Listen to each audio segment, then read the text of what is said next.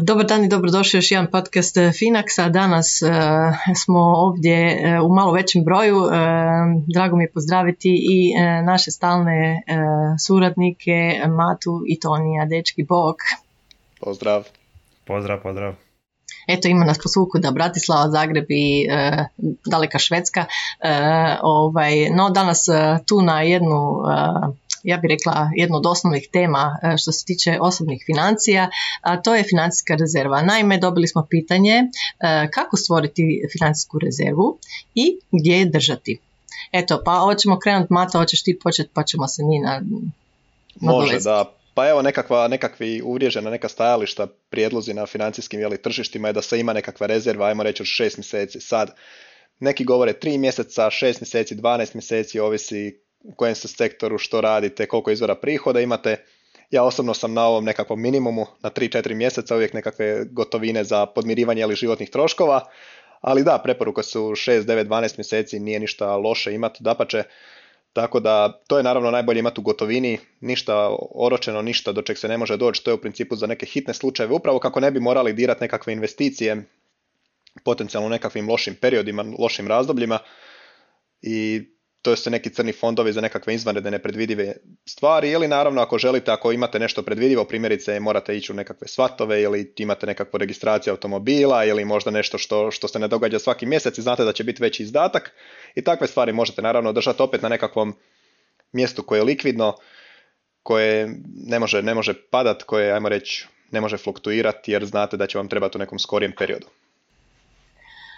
Najbitnije mislim na neki način spomenuti je da je financijska rezerva upravo jedan od ciljeva za koje štedimo i e, kao što si rekao je u principu za nekakve nepredvidljive situacije. Što znači da to nije za godišnji odmor ili za osiguranje auta, jer to je predvidivo. Znači svakako možemo stvoriti i financijsku rezervu, da to tako kažem, e, za to. U svakom slučaju to treba biti negdje e, vrlo blizu pri ruci budući da to znamo da dolazi u vrlo kratkom periodu. Financijska rezerva e, kao nešto nepredvidivo ipak bi trebalo doći u nekom periodu, nadamo se od nekoliko godina, e, to nije nešto što se događa svaki dan. Gubitak posla, eventualno e, neka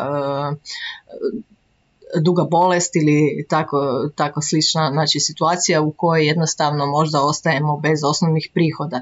E, ja sam zagovornik možda više e, tih šest mjeseci mato, ovaj, znači e, sveukupnih troškova, sad da li je to kućanstvo ili su osobni troškovi, ali kao što si rekao, naglasak je na tome da svakako budu likvidna znači sredstva, to jest da je investicija likvidna, da ulažemo u nešto do čega možemo vrlo brzo doći. Možda je jedan od načina da eventualno znači taj jedan mjesec troškova, da to tako kažem, ili ne znam, ako zarađujete 7,5 tisuća kuna, a imate plaću, a troškovi su vam pet, onda da recimo tih nekakvih 5 tisuća držite eventualno u banci e, čisto kako bi vam omogućilo da unutar tih mjesec dana dođete do tih ostalih sredstava koje vam eventualno trebaju i koje su negdje uložene u nekakve ETF-ove, e znači u nekakav e, Finax, u nekakvu investiciju koja u svakom slučaju će biti konzervativnija s time što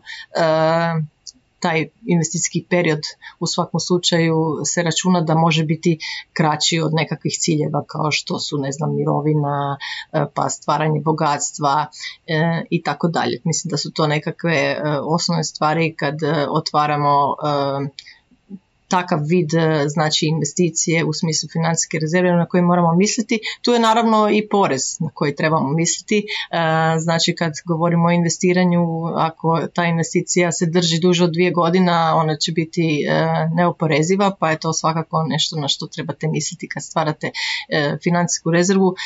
Kažem, da je ostavite na bankovnom računu, a recimo zatreba vam za jedno 6-7 godina, u svakom slučaju to znači da ste izgubili dosta mogućih prinosa e, samim time što ste ostavili novac da ne radi. Toni, da li bi ti htio nešto još nadodat na ovo? Pitanje. Pa može, mislim, e, vrlo ste lijepo vas dvoje to e, saželi. Ovaj, ja bih rekao da je možda ta financijska rezerva da se ne priča o njoj dovoljno, da bi to trebala biti nekakva osnova. Svima je ono, vrlo zanimljivo pričati o investiranjima, prinosima, ovaj, kako zaraditi više i tako dalje. Ovaj, ovo možda nije toliko atraktivna tema, ali mislim da je to nekakva srž i osnova. Dakle, ti nekakvi 3 do 6 mjeseci u, u nekakvom likvidnom obliku, kao što je Mato rekao, možda i najbolje na računu ili barem veliki dio na računu, možda neki dio u, u investicijama evo, poput e, Finaxa. I ovaj, mislim da e, moramo biti svjesni da, da nije tu samo riječ o zaštiti rizika od tih nekakvih e, troškova koje nam se mogu dogoditi, znači neplanirani troškova od toga da se, ne znam, pokvari automobil, e, e, nešto u kući i tako dalje, nego se moramo zaštititi od rizika gubitka posla. Pogotovo ako naše kućanstvo ovisi samo o, jednom primanju, to je vrlo rizična situacija, znači u toj situaciji možda bi bilo bolje imati minimalno šest mjeseci troškova, ako ne i više. Da, uvijek kažemo da je mm, to, svaka situacija je različita ovisno o tome da li smo e, sami ili imamo e, iza sebe obitelj, e, znači koliko je ljudi u kućanstvu i tko za, na neki način pokriva te troškove.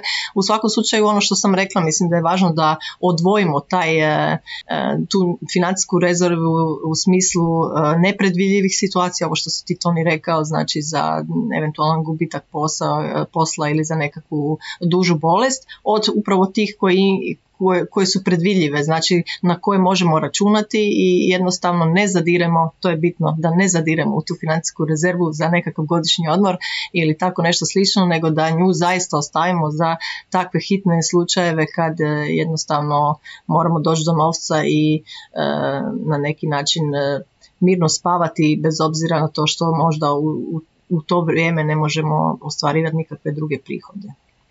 Da, mislim, e, teško je na, samo, na temelju samo jednog parametra ocijeniti koliko bi osoba trebala imati tih neke ušteđevine, ovisi da li još neki ljudi ovisi o, vama, da li živite u vlastitoj nekretnini, da li imate jedan, dva, tri izvora prihoda, tako da, ali apsolutno je za sve ljude nužno da imaju taj nekakav crni fond.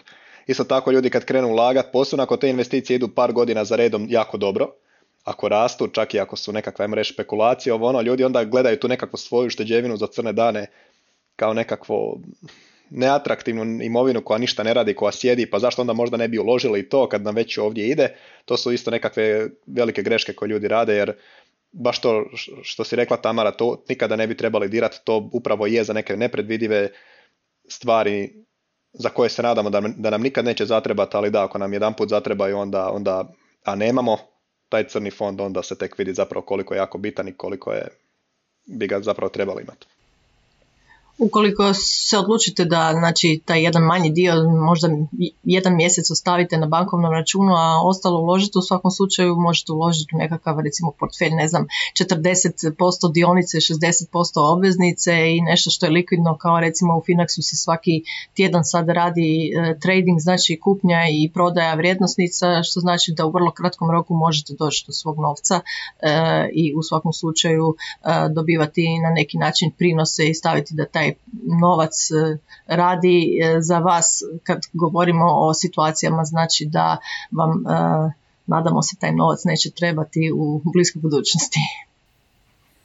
Pa da, mislim da Mato je to dosta dobro rekao, situacija je dosta individualna, tako da ne postoji jedan točan odgovor za sve, ali mislim da je to po tim nekim parametrima koje, koje smo spomenuli da svako može prema svojoj osobnoj situaciji e, si odrediti e, koliki taj fond za, za crne dane, to jest financijsku rezervu treba i želi. Eto, ja mislim da smo odgovorili na ovo pitanje. U svakom slučaju mi uvijek kažemo da je financijska rezerva jedan od prvih ciljeva koje trebate si postaviti kad krenete sa znači, štednjom i na neki način investiranjem i da bi svako kućanstvo i svaka osoba trebala imati neku financijsku rezervu. ukoliko imate e, još sličnih pitanja ili nešto o financijskoj rezervi, vjerojatno ćemo imati i webinar na tu temu u bliskoj budućnosti. U svakom slučaju šaljite nam pitanja mailom i bit će nam drago odgovoriti na svako vaše pitanje koje imate, da li, da li se odnosi na osobne financije ili na investiranje.